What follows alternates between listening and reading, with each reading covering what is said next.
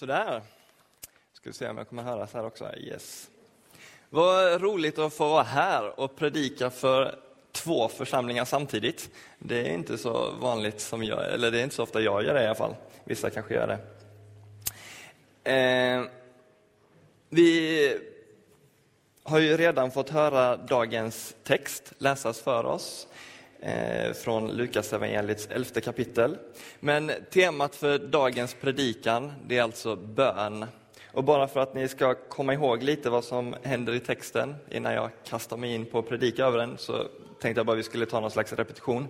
Det börjar ju med att Jesus får frågan här av sina lärjungar att han ska lära dem att be.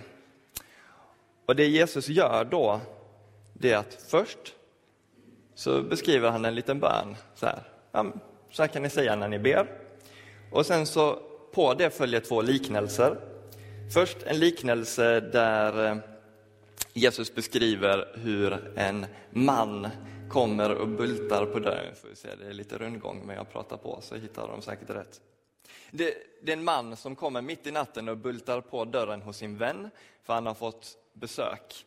Och han har ingenting att servera de här som har kommit på besök, så han går till en vän för att få ett bröd, eller tre bröd rättare sagt. Och han bultar och bultar och bultar och Jesus säger att han bultar så länge så förr eller senare kommer den där dörren öppnas och han kommer få det han ber om. Sen så berättar Jesus en andra liknelse om en son som kommer till sin far och ber om en fisk eller ber om bröd, alltså ber om mat. Och så säger Jesus att inte är någon förälder så elak att de ger skorpioner eller ormar istället för bröd eller fisk. Och så kan ni räkna med att det kommer inte Gud heller göra. Han ger inte dåliga saker. Det är alltså texten. Eh, men låt oss börja från början i den här texten. Den börjar alltså med att en av lärjungarna kommer fram till Jesus. Och så säger han till Jesus, lär oss att be, precis som Johannes döparen lärde sina lärjungar att be. Jag vet inte om ni känner igen er i den här lärjungens fråga. Hur ska vi egentligen be? Vad är det som ligger bakom den? Varför vill lärjungen veta hur han ska be? Varför vill vi veta hur vi ska be? Är det för att vi är rädda för att vi ska be fel? Är vi rädda för att Gud inte ska ge oss vad vi ber om, om vi inte frågar på rätt sätt? Lite på samma sätt som vi själva ibland kan få olika svar av varandra beroende på hur vi presenterar en fråga. Om jag till exempel skulle gå till min fru och fråga Erika, kan vi inte köpa en ny dator? Ja, det finns ett nytt spel som jag jättegärna skulle spela och det kräver lite mer prestanda av min dator. Om jag presenterar frågan på det sättet skulle jag förmodligen få ett väldigt annorlunda svar av min fru än om jag istället skulle säga att mm, jag skulle behöva en ny dator för att den jag har nu den är inte tillräckligt bra för att klara av mina studier. Är det så med Gud också? Finns det bättre, eller ska jag säga frommare eller mer effektiva böner? Kan vi så att säga bli mer effektiva i vårt bedjande?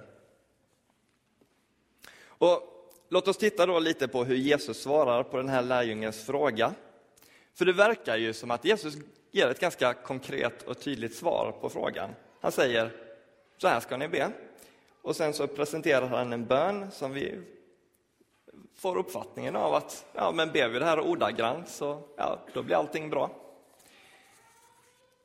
Men det finns ett problem med det sättet att se på det som Jesus berättar, den här bönen som Jesus presenterar. Och det är faktum att just den här bönen finns på två ställen i Bibeln. Nästan exakt samma bön, men med vissa variationer. En finns här i Lukas evangeliet och en i Matteus evangeliet. Och just det här att det finns skillnader mellan dem verkar ju antyda att det handlar inte om att vi ska be den här ordagrant. Och faktum är att när vi fortsätter läsa den här texten och kommer till de här två liknelserna som Jesus berättar, så märker vi att han är inte alls intresserad av att svara på den där frågan som lärjungen ställer på ytan. Hur ska vi be? Jesus struntar blankt i att säga någonting om det, utan han börjar istället besvara den där frågan som ligger under ytan. Vad kan vi egentligen förvänta oss från Gud när vi ber? Kommer Gud att besvara våra böner eller inte? Varför är det en så viktig fråga för Jesus att besvara? Jo, för till syvende och sist så är det väl så att vi får inte allt vad vi ber om. Och ändå är det just det som Jesus säger i den här texten när han ska besvara den här problematiken, att vi ska få bara vi ber. Och när jag satt och förberedde den här predikan så kunde jag bara fritt ur mitt minne hitta fyra andra ställen i Bibeln, och det finns säkert fler, men fyra andra ställen som säger precis samma sak. Be om vad ni vill, så får ni det. Hur går det egentligen ihop? Eller går det alls ihop? Jag tror att det är C.S. Lewis, en ganska känd författare som bland annat har skrivit Narnia-böckerna. Jag tror att det är C.S. Lewis som har sagt om just de här bibelorden att det, det är de absolut svåraste bibelorden i hela Bibeln. Och vi borde inte alls låta nykristna läsa dem överhuvudtaget, för de är så svåra att förstå. Och det kanske är lite väl långt att gå. Jag tror inte att vi ska liksom stryka dem ur Bibeln eller hemlighålla dem. Men jag tror att vi, de flesta av oss i alla fall kan igenkänna en djup problematik här. En problematik som till och med kanske kan skaka om tron hos människor som till och med har fått se Gud göra både under och mirakel. För om det är så att vi faktiskt inte får allt vad vi ber om, är inte Jesus en lögnare då? Eller? Det är det han säger. Eller åtminstone så har han ju fel. För ingen av oss får ju svar på alla våra böner. Nu är det ju inte så enkelt, utan om vi läser resten av Bibeln så verkar det som att Gud inte riktigt menar att vi får precis vad som helst. Det finns liksom vissa modifieringar av det här påståendet eller vissa kriterier som måste uppfyllas. Och i Jakobsbrevet så får vi reda på att, böne, att vi får inte bönesvar om vi ber dåligt. Han skriver så här i Jakobsbrevet, fjärde kapitel och vers 3, att ni ber, men ni får ingenting därför att ni ber illa. Ni vill bara tillfredsställa era egna begär. Om våra böner alltså bara är inriktade på att tillfredsställa våra egna begär, då får vi inte det vi ber om. Och Johannes, en av lärjungarna, han säger ungefär samma sak som Jakob, fast tvärtom. I första Johannesbrevet kapitel 3, vers 22 så skriver han så här. Och vad vi än ber om får vi av honom, alltså av Gud, eftersom vi håller hans bud och gör det som behagar honom. Det finns alltså ett eftersom, att vi får allt vad vi ber om, om det vi ber om är det som Gud vill att vi ska ha. Är det, är det bara jag, eller blir inte det lite konstigt ändå? Det känns lite meningslöst, ja, nästan lite retsamt eller elakt av Gud att säga så. Att ni kan be om precis vad som helst och jag ska ge det till er, men det finns bara en liten hake. Det måste vara det som jag vill att ni ska få. Det är lite som att säga att eftersom jag är så snäll så ska du få en present av mig. Och du kan be om precis vad som helst, bara det är ett par strumpor. Och man kan ju fråga sig varför överhuvudtaget ska be då, om det ändå bara är Gud som bestämmer vad vi får. Idag så är det ganska vanligt om man läser kristen litteratur att många som skriver om det där med att be, de säger att bön det handlar inte alls om att vi ska förändra Gud, utan att vi ska förändra oss själva. Det är alltså att om vi ber om någonting så händer det att helt plötsligt så börjar vi vilja ha det där som Gud ville att vi skulle ha. Vi börjar vilja ha de där strumporna. Men är det verkligen så? Är det enda anledningen till att vi ska be? Att vi själva ska förändras? Det känns ju lite som något av ett bedrägeri. Som att Gud genom falsk marknadsföring försöker lura in oss i ett slags kamouflerat självförbättringsprogram. För samtidigt är det ju så att det finns massa texter i Bibeln, framförallt i Gamla Testamentet, som verkar beskriva hur Gud faktiskt låter sig påverkas av våra böner. Och ett typexempel är ju när Abraham och Gud eh, diskuterar om fall Sodom och Gomorra ska förintas eller inte. Och Gud och Abraham de ger sig liksom in i en slags förhandling där de liksom blir nästan som en försäljare och en köpare som håller på att pruta om priset på en vara. Och det intressanta är att det är Abraham som är den hårdaste förhandlaren och att det så att säga är Gud som ger med sig om priset. Så kanske är det inte så entydigt ändå. Kanske handlar inte bön så mycket om att ena eller andra sidan ska förändras så mycket som om att de ska mötas. Men om det handlar om att mötas så är det inte heller så enkelt. För det förutsätter nämligen inte bara att Gud är närvarande i bönen, utan att vi själva är närvarande också. Och att vara närvarande handlar inte bara om att vi ska ha våra tankar samlade, att vi ska vara koncentrerade, utan det betyder också att vi måste vara oss själva när vi ber. För Gud kan inte möta oss där vi vill vara, eller där vi tror att vi borde vara. Gud kan bara möta oss där vi faktiskt är. Så om det man verkligen vill ha är en Ferrari, då är det en mycket bättre bön att be om att få det, än att be om de där strumporna som man tror att man borde vilja ha. Om vi ser på Jesus och hans böner så verkar det som att Jesu böner främst handlade om just mötet med Gud, om att han ville umgås med sin pappa. Och Jesus han var totalt ärlig i sina böner. Vi får ju ofta läsa om att Jesus går iväg och ber, men vi får sällan läsa om vad han verkligen ber i sina böner. Men det finns några tillfällen när vi får sådana här inblickar och ett av de här det är i ett semane trädgård precis innan Jesus fängslas för att korsfästas. Och då står det att i bönen så drabbas Jesus av sorg och ängslan. Och han vänder sig faktiskt till Gud i sin bön och ber att få slippa bli korsfäst. Sen så tillägger han ändå att ske din vilja, inte min. Men den här ärligheten. Och när han sen hänger på korset, då ropar han faktiskt till Gud i bön och frågar varför har du övergivit mig? Total ärlighet inför Gud. Men grejen med de här mötena med Gud, det är just det här att vi vet inte alltid i förväg vilket bönesvar vi kommer få eller inte. Det finns inga dåliga böner i förväg, vi kan inte riktigt veta. En gång så såg jag en ganska snygg uppställning på det här med olika bönesvar i ett konfirmationsmaterial. Där beskrev de att Gud ger alltid svar på våra böner, men han kan ge olika svar på våra böner. Och mer exakt så beskrev de fyra olika svar som Gud kunde ge. Det första, det är det som vi hoppas på, att han säger ja. Du får precis det du ber om, jag fixar det.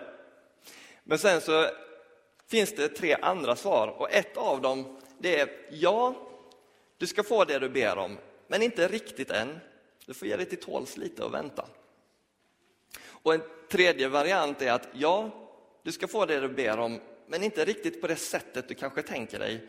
Jag kommer göra det på mitt sätt.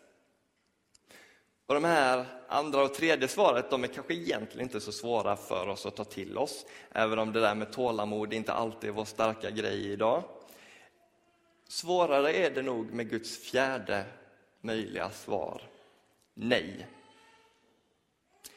Enligt det här konfirmationsmaterialet så kunde Gud alltså svara nej.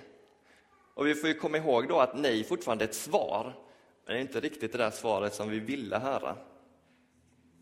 Men är det så att Gud kan svara nej på våra böner?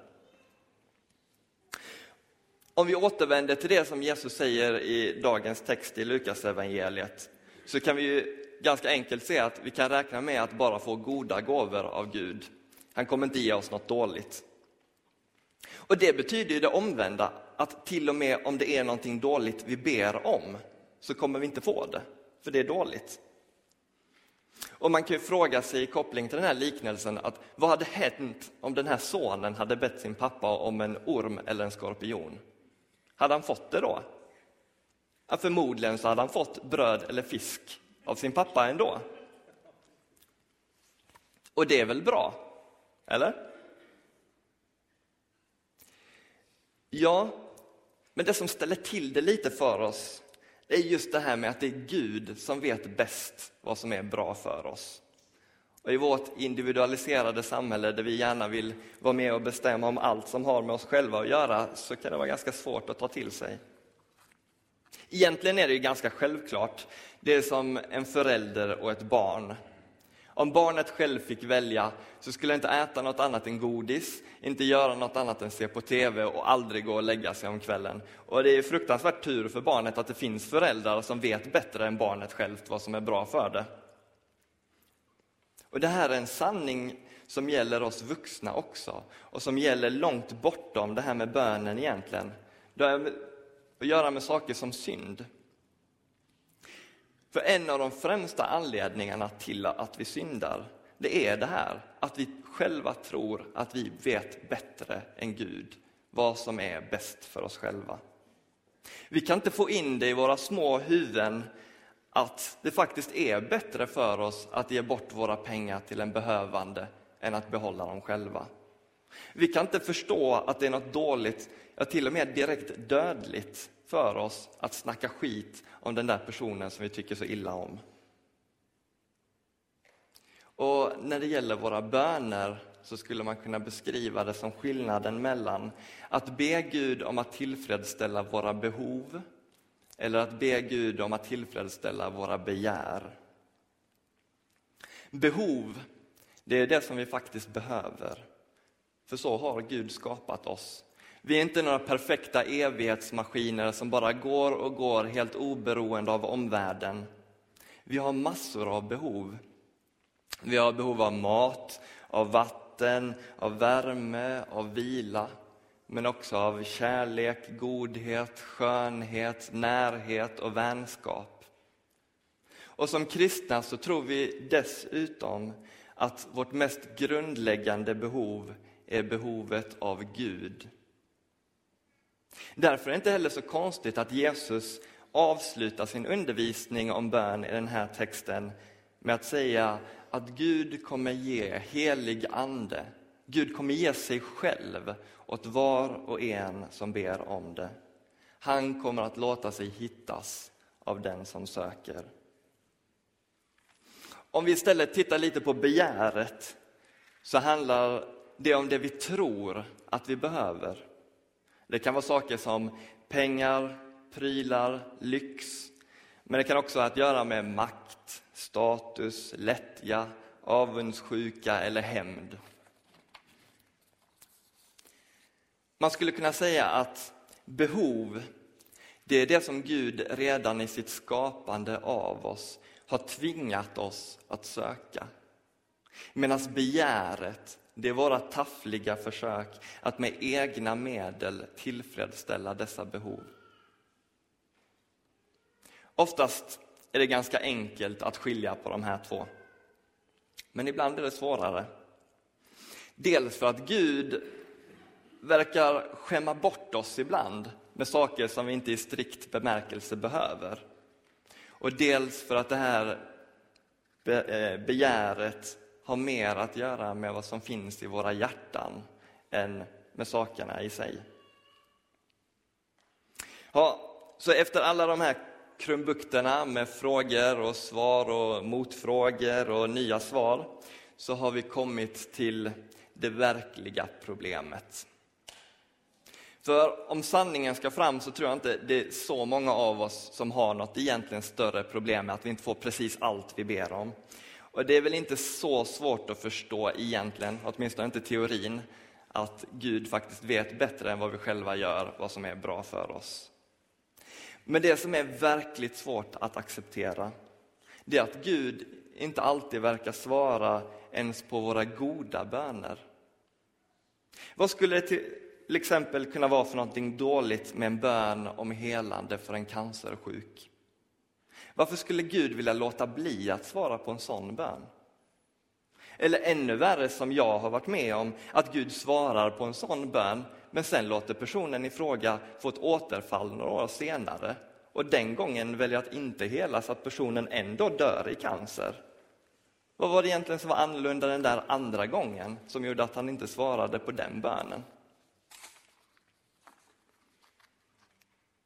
Här närmar vi oss några av de absolut svåraste frågorna i livet. Och de där frågorna som inte har några enkla svar. Och jag tänker inte ge något enkelt svar. Jag vill ändå skicka med en viktig tanke eller en viktig insikt. För sanningen är den att det kommer komma en tidpunkt i varje människas liv när Gud väljer att inte hela. För somliga kommer den senare och för andra vad vi uppfattar som alldeles för tidigt. För det är verkligen inte alla av oss som dör mätta på år. Varför är det så? Och är det verkligen något gott? Är det det som är bäst för oss? Ja, uppenbarligen så är det det bästa för oss. Gud har, inte lovat, Gud har lovat oss en evighet utan lidande och död. Han har sagt att, att döden inte ska få sista ordet. Men Gud har inte lovat att det ska vara smärtfritt att komma dit. Tvärtom kan ingen av oss komma till evigheten utan att passera genom döden.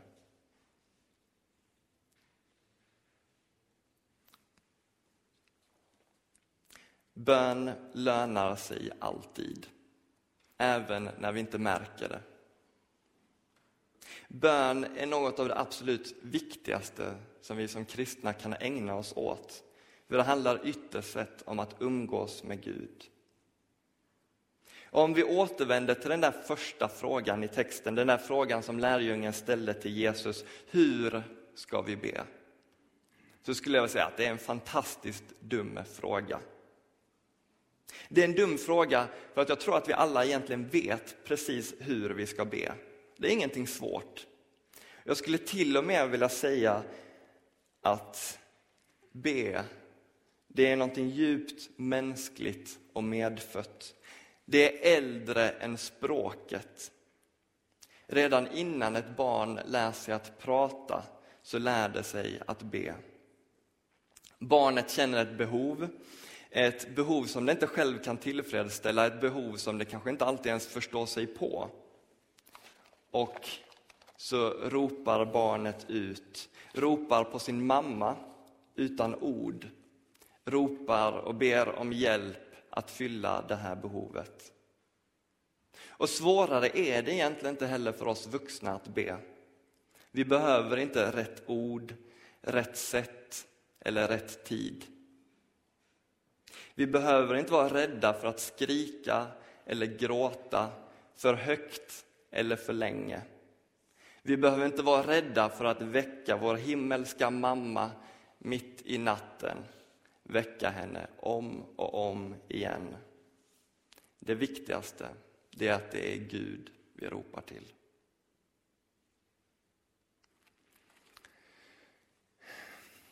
Så efter en sån här predikan så känner jag att det enda sättet att avsluta det på det är att be Gud att fylla oss alla med mer av sin ande, att fylla oss med mer av sin närvaro.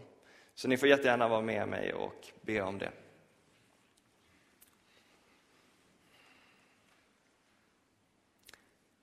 Ja, himmelske pappa, fyll oss med mer av dig.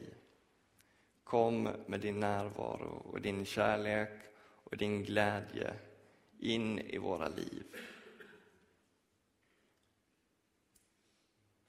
Låt oss få ständigt vandra med dig. Och ge oss det vi behöver, det vi verkligen behöver varje dag. I Jesu namn. Amen.